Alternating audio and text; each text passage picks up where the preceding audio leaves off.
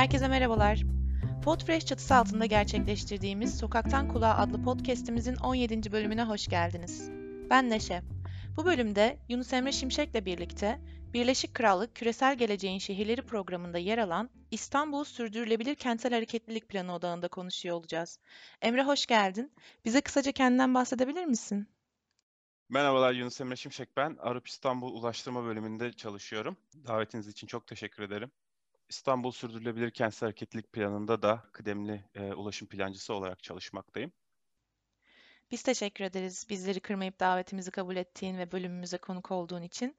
Birazdan İstanbul özelinde de konuşuyor olacağımız konulara genel bir çerçeve çizmek açısından dilersen sürdürülebilir kentsel hareketlilik planı nedir e, ve geleneksel ulaşım planlama yaklaşımlarından farkları nelerdir diyerek başlayabiliriz.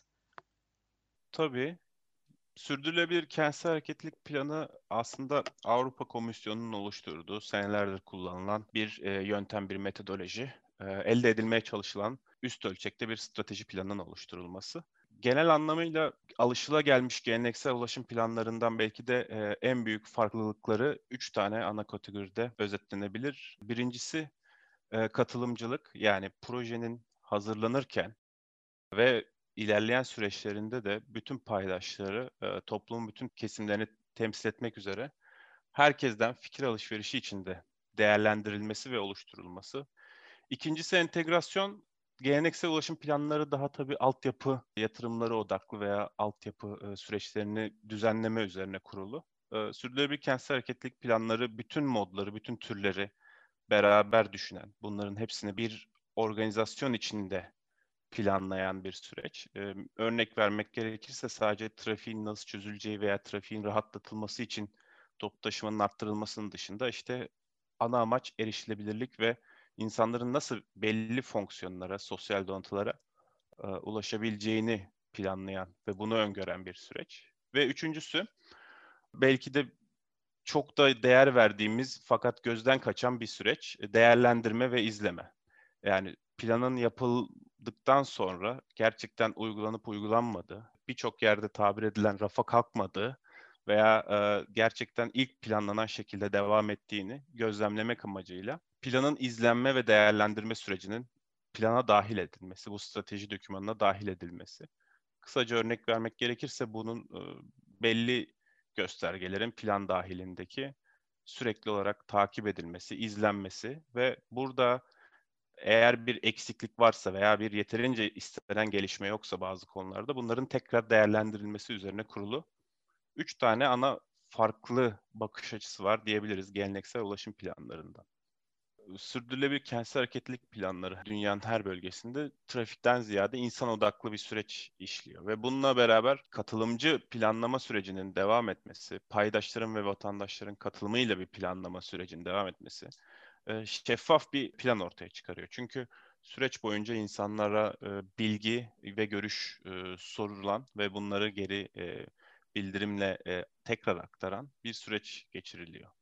Burada insanların desteğinin önden alınmış olması bu projelerin veya planların, bu uzun dönem vizyonun veya stratejinin çok daha sağlam temellere sahip bir plan olmasını, bunun çok daha e, insanlar tarafından ve toplum tarafından kabul edilebilir olmasını ve bu şekilde de belki e, gerçekçi bir yaklaşımla oluşturulan planın uygulanabilir olmasını e, elde etmeye çalışan bir metodolojisi var. Özellikle geleneksel planlardan farklı olarak trafik akış ve kapasitesi ve trafik hızını öncelikli amaç almak yerine bu sadece bir ulaşım çalışması olarak düşünülmemesi lazım. Bir yaşam kalitesini arttırma çalışması. Evet. Aslında vurgulamış olduğun tüm bu noktalar oldukça önemli konular ve her biri üzerine uzun uzun konuşulmayı da hak ediyor belki ama ben özellikle son cümlenin sürdürülebilir kentsel hareketlilik planlarını oldukça güzel özetlediğini düşünüyorum. Tam sen e, yaşam kalitesini arttırma çalışması olarak değerlendirmeliyiz bu planları derken Küresel Geleceğin Şehirleri programının kapsamından da bahsetmekte fayda var. Çünkü program da aslında sürdürülebilir kentsel gelişmeyle birlikte refah artışını temelde hedef alıyor. Belki biraz program kapsamında İstanbul Sürdürülebilir Kentsel Hareketlilik Planı e, nasıl ve kimlerle yürütülüyor bundan bahsedebiliriz.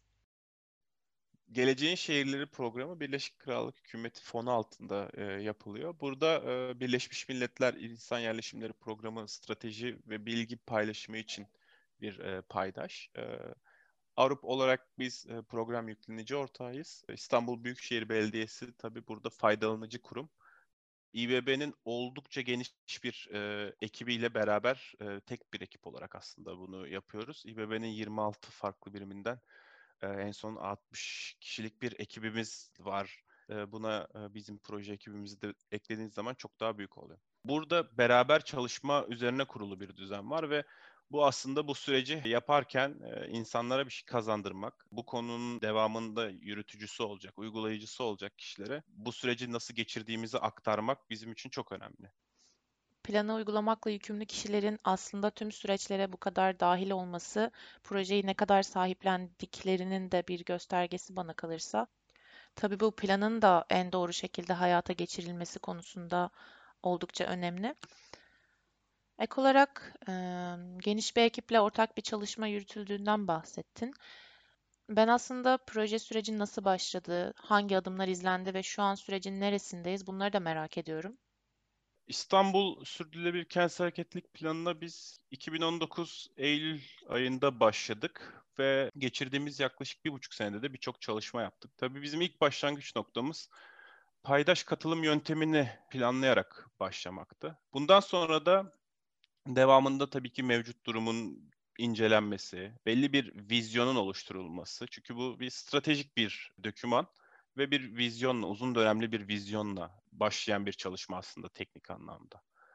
Ulaşım anlamında nasıl bir kentte yaşamak istiyoruz sorusunun cevabı olan bir vizyonu var. Sürdürülebilir ve dayanıklı bir gelecek için İstanbul'un eşsiz coğrafyası ve tarihi değerleriyle uyumlu, güvenli, entegre, erişilebilir ve ödenebilir hareketlilik seçeneklerinden oluşan, karma bir yapı sunan, e, insan ve çevre odaklı, yenilikçi ve kapsayıcı bir ulaşım sistemi aslında bize gelen ana istekler diyebiliriz kategorize edilmiş. Bunlara bağlı olarak da biz bunları belli amaçlar altında sıraladık. Tabii ki e, uzunca bir döneme bakan bir süreç olduğu için gelecek dediğimiz zaman çok fazla belirsizlik var. E, belli senaryoları oluşturarak devam ettik. E, istediğimiz tabii vizyonu daha ölçülebilir ve işte izleme değerlendirme metodolojisinden bahsetmiştim. Daha ölçülebilir konulara indirgeyebilmek için belli amaçlar, göstergeler ve hedefler belirledik. 9 tane ana amacımız var bizim İstanbul Sürdürülebilir Kentsel Hareketlilik Planı çerçevesinde. Bunlar e, erişilebilirlik, ödenebilirlik, entegre ve kapsayıcı bir sistemden başlıyor. Çevresel olarak sürdürülebilir, ekonomik olarak sürdürülebilir, ulaşımda emniyet ve güvenliğin arttırıldığı ki burada yüksek hedefleri olan bir e, plandan bahsediyoruz. Keza otomobil bağımlılığını azaltan, toplu taşımaya ve aktif türlere geçişi teşvik eden ve lojistik sisteminden de en az düzeyde etkilenen bir kent ana amaçları diyebiliriz. Bununla beraber tabii SKHP sadece bir ulaşım çalışması değil veya ulaşımın ana odaklarından biri de arazi kullanımı diyebiliriz. O yüzden çok merkezli gelişmeyi destekleyen bir arazi kullanımına geçişte gene İstanbul SKHP'nin altında önemli e, amaçlardan biri. O yüzden bu 9 ana amaç e, altında aslında e, bizim e, birçok alt göstergemiz var. Şu anda aslında bunları nasıl gerçekleştirebileceğimiz noktasındayız. Bunları belirliyoruz. Hangi önlemlerle yani politika önlemleriyle veya hangi aksiyonlarla, eylemlerle e, bunları gerçekleştirebileceğimize bakıyoruz. Sene sonuna yakın bir zamanda da bu projenin tamamlanması düşünülüyor. E, önümüzde bu projelerin veya bu eylemlerin belirlendikten sonra bunların nasıl izleneceğinin tabii e, tekrar detaylı bir şekilde belirlenmesi ve düzenlenmesi gerekli. Ve bundan sonra da biz aslında bir son döküman olan İstanbul Sürdürülebilir Kentsel Hareketlilik Planı'nın e, son haline, nihai haline getirilmesini e, amaçlıyoruz. Proje sürecine bir paydaş katılım metodu belirleyerek başladığınızdan bahsettin. Yine sürdürülebilir kentsel hareketlilik planları özelinde konuşurken de aslında planın metodolojisi içerisinde katılımın ne kadar önemli bir yer tuttuğundan bahsetmiştin. Katılım konusu benim de bu bölüm içerisinde e, mutlaka konuşmak istediğim konulardan biriydi. E, çünkü biliyorsun biz de aslında Sokak Bizim olarak bu süreci deneyimleme şansımız olmuştu. Tabii bu işin e, bir de kentte yeterince temsil edilmeyen grupların temsiliyetlerinin sağlanması boyutu var. Zaten Küresel Geleceğin Şehirleri programı da refahın arttırılmasını yine bu grupların temsiliyetinin sağlanması ve e, herkes için bütüncül ve kapsayıcı bir süreç yürütülmesi üzerinden kurguluyor. Programda yer alan her projede toplumsal cinsiyet eşitliği ve e, sosyal kapsayıcılık perspektifi bu yüzden son derece güçlü. E, peki e, bu gruplar üzerinden konuşacak olursak, İstanbul Sürdürülebilir Kentsel Hareketlilik Planı içerisinde yeterince temsil edilmeyen gruplar nasıl ele alınıyor? Burada bizim zaten hem program kapsamında belirlenen belli gruplar var. Çok daha üst düzeyde sayıca fazla diyebileceğimiz kadınlar, gençler, çocuklar, 65 yaş üstü vatandaşlar, engeliyle yaşamak durumunda olan bireyler, göçmenler, veya kente dışarıdan gelen, seyahat eden kişiler, turistler, ziyaretçiler veya iş amaçlı seyahat edenler gibi bunlarla beraber tabii bir de düşük gelir grupları ve işe sahip olmayan bireyler gibi belli gruplar vardı. Bunu İstanbul e, Sürdürülebilir Kentsel Hareketlilik Planı kapsamında biraz daha biz arttırdık. Çünkü İstanbul'un tabii ki belli e, kendine has farklı durumları da var. Bunlara biz çeper alanlarda yaşayan vatandaşlar, gece vardiyasında çalışanlar ki İstanbul 24 saat işleyen bir kent. Bununla beraber kronik rahatsızlığı olanlar, devamında mülteciler ve sığınmacılar ki e, İstanbul hatta sadece İstanbul değil Türkiye özelinde önemli bir nokta ve e, etnik azınlıklar gibi diğer bireyleri de bu yani oldukça tabii uzun bir liste. E, diğer bireyleri de biz buna dahil ettik. Bu bireyleri öncelikli olarak e, planın içine dahil etmek için danıştık bu kişilere, bu gruplara, bu grupların temsilcilerine. E, paydaş katılımlarında e, sorunlarını sorduk, amaçlarını sorduk, hayal ettikleri geleceği sorduk. Tabii ulaşım açısından veya ulaşımın etkileyebileceği diğer konular açısından. Hangi konularda ne gibi istekleri, arzuları olduğunu öğrendik. E, ne gibi beklentileri olduğunu öğrendik ve e, bu çalışmalarla e, kendilerinden gelen yorumları, önerileri, istekleri veya sorunları ana projeler oluşturulurken veya e, vizyon oluşturulurken veya e, diğer amaçlar oluşturulurken bunların hepsinde e, bir bütün çerçevede hepsini harmanlayarak projenin içine dahil ettik. Ve dahil etmeye de devam ediyoruz. Proje devam ettiği için tabii. Önceki sorularda İstanbul'un SKP sürecinin pandemiden önce başladığından bahsetmiştin.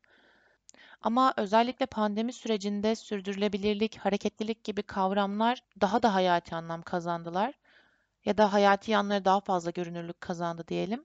Aslında İstanbul özelinde projenin hareketlilikle birlikte kentsel dayanıklılığı artırmak konusunda da oldukça güçlü bir çerçevesi var. Bu noktada ben çift taraflı bir soru sormak istiyorum. İlk olarak pandeminin proje ve proje sürecine ne gibi etkilerinden bahsetmek mümkün? Ve bir diğeri de projenin pandemi veya doğal afet gibi öngörülemeyen durumlarla e, başa çıkmada ne gibi güçlü yanları var? Tabii pandemi bu proje açısından çok büyük etkileri oldu. İki yönlü hem projenin yürütülmesinde hem de projenin devam eden teknik çalışmalarında. Biz bu sürece Eylül-Ekim 2019'da başladıktan sonra yaklaşık 5-6 ay sonra bir anda pandemi oldu ve biz katılımcı bir süreç yöneteceğiz dediğimiz noktada şöyle bir durumla karşı karşıya geldik. E, kimse toplu çalışma yapmamalı. Özellikle katılımcılığın pandemi sürecinde arttırılarak devam etmesi gereken bir proje olması sebebiyle çok farklı yöntemler izledik. Dünyanın her yerinde kullanıldığı gibi online ya da çevrim içi toplantılarla e, başlayan e, anketler veya yeri geldiğinde özellikle yeterince temsil edilemeyen gruplarda iletişimin daha zor sağlandığı için belki birebir telefonla gibi e, farklı yöntemler kullanmak durumunda kaldık. E, bizim çünkü ilk planımız belki de daha büyük çalıştaylarla bu süreci yönetmekti ama e, tabii ki mümkün olmadı. Ama bu bize şunu gösterdi, bu süreçler yürütülebiliyor ve yönlendirilebiliyor.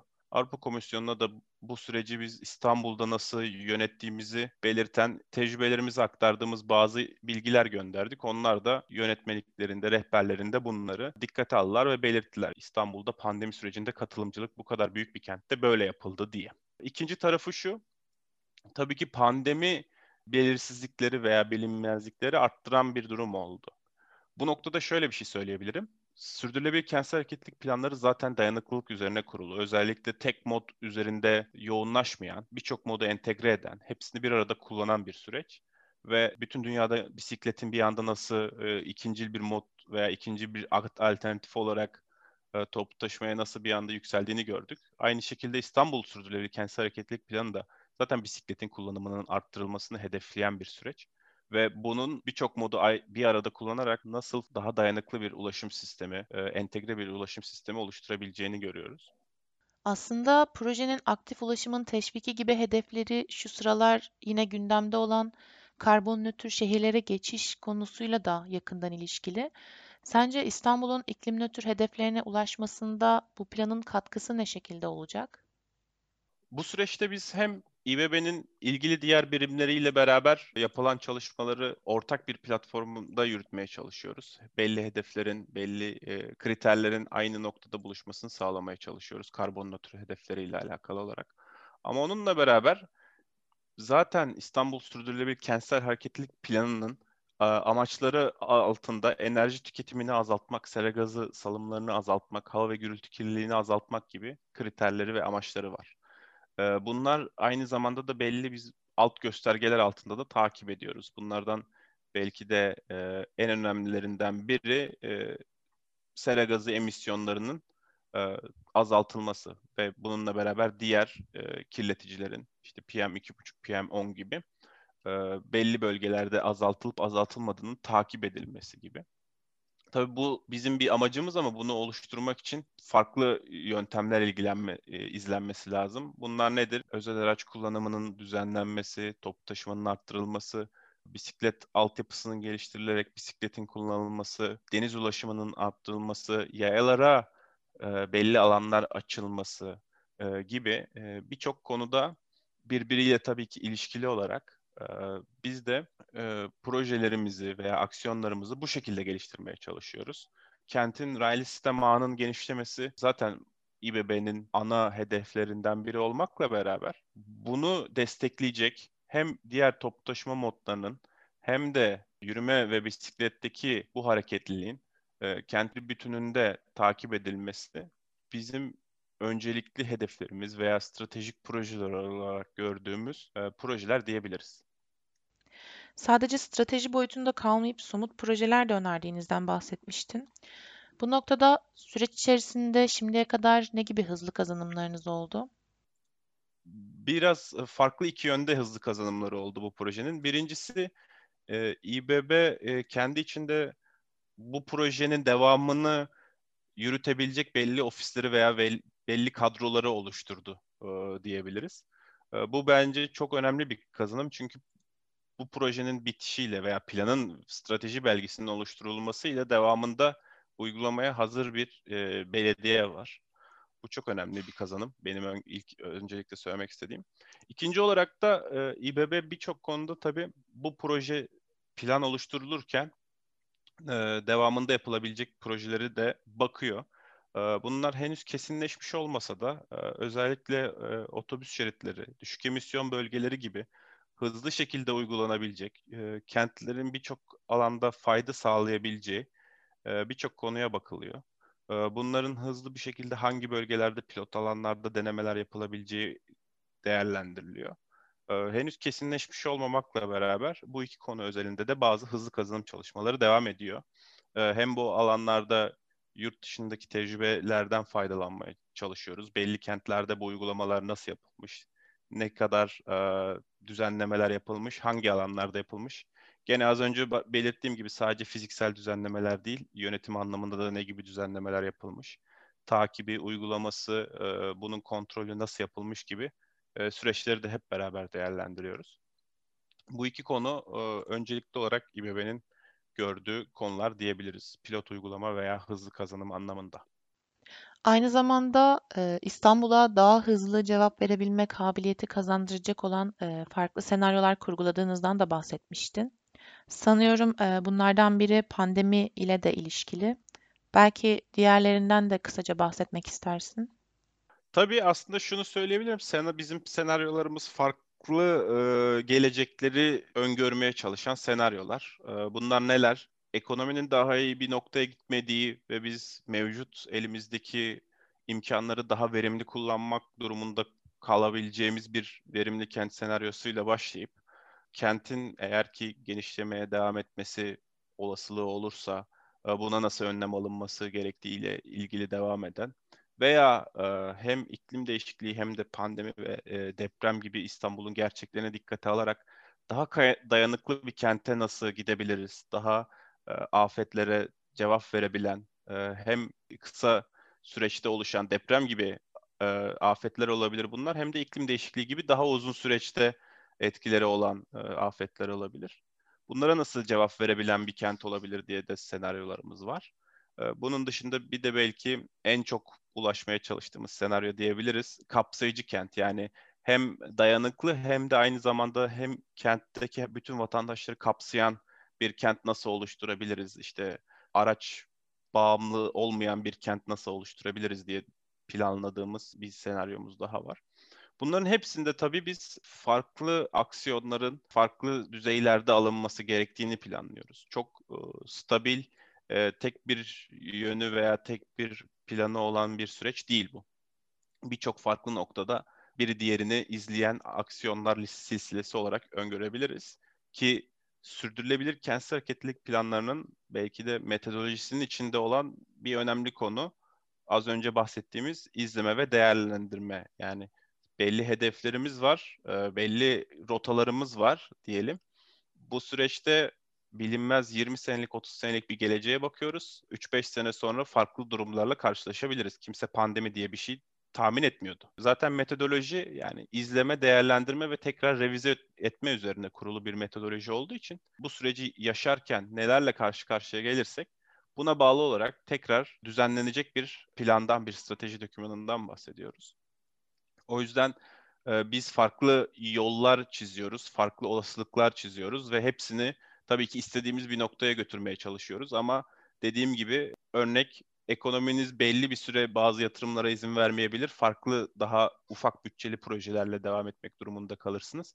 Ancak belli bir süre sonra ekonominiz düzelince de daha yatırımı büyük projeleri gerçekleştirebilirsiniz. Bunun gibi süreçler izlenip değerlendirilip tekrar planlanıp e, devam etmesi gerekecektir.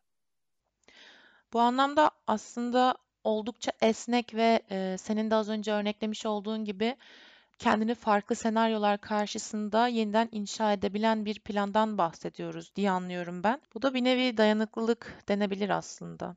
Ee, sanıyorum şu konudan hiç bahsetmedik. İstanbul Sürdürülebilir Kentsel Hareketlilik Planı aslında Türkiye'de bir ilk. Aynı zamanda e, İstanbul kadar büyük ölçekli bir kentte de dünya çapında ilk defa uygulanıyor. E, sence bu ölçekte hareketlilik anlamında çözümler üretiyor olmanın kendine has ne gibi zorlukları var?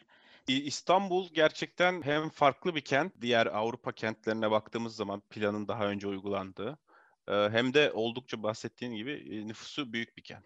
Nüfus anlamında bu kadar büyük bir ölçekte yapılmış bir metodoloji değil bu daha önce.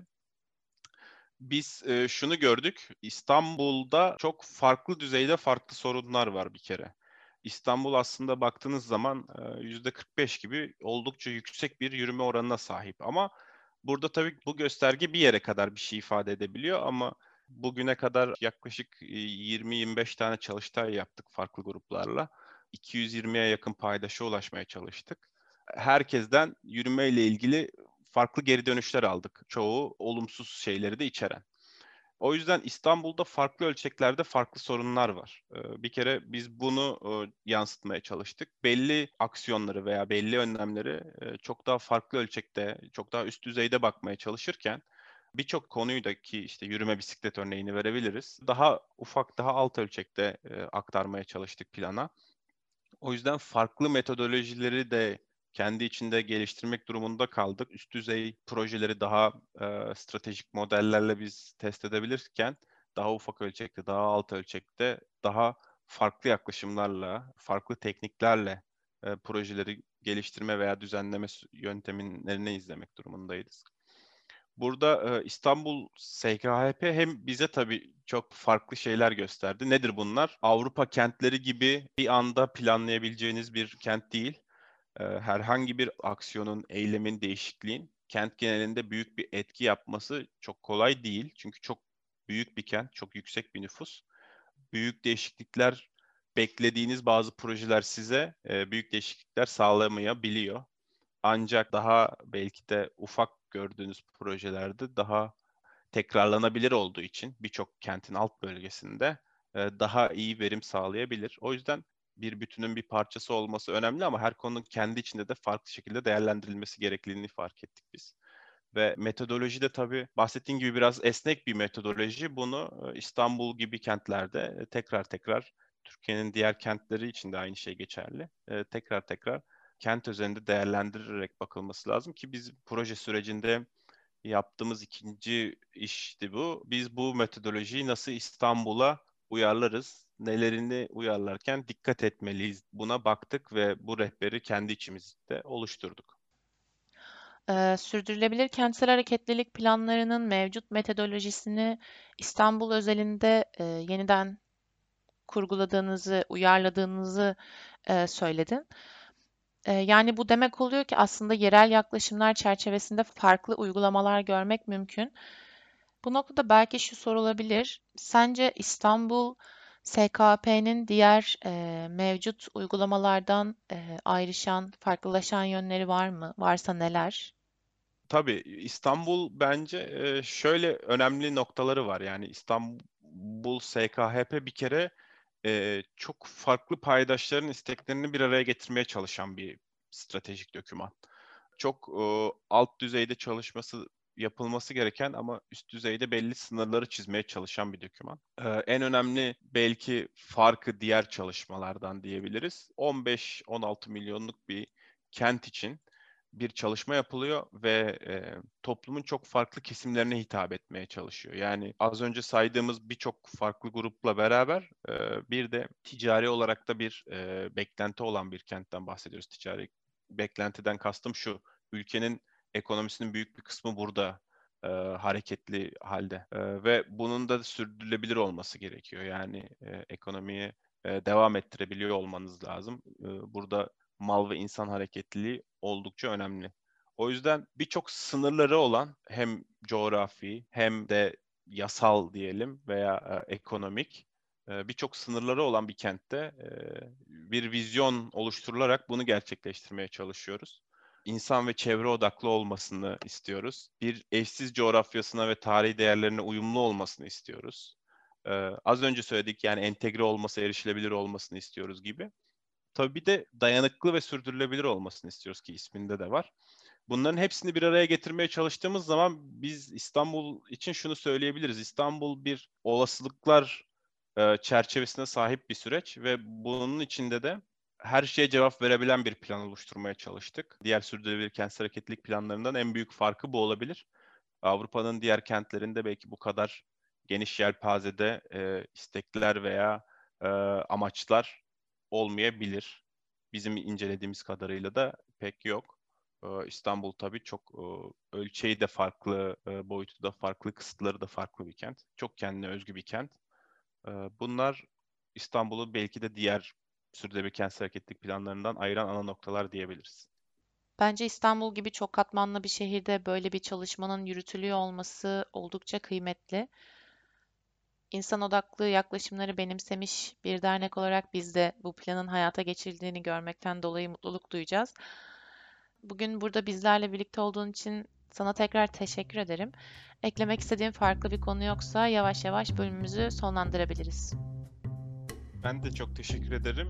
Bu konuda sizin değerli çalışmalarınız olduğunu biliyorum. O yüzden de e, ben sizlere ayrıca da paydaş e, toplantılarımıza katılmanız için teşekkür ederim. Çok e, değerli e, görüşleriniz de vardı. Bunları aktarmak da e, benim için bir zevkti.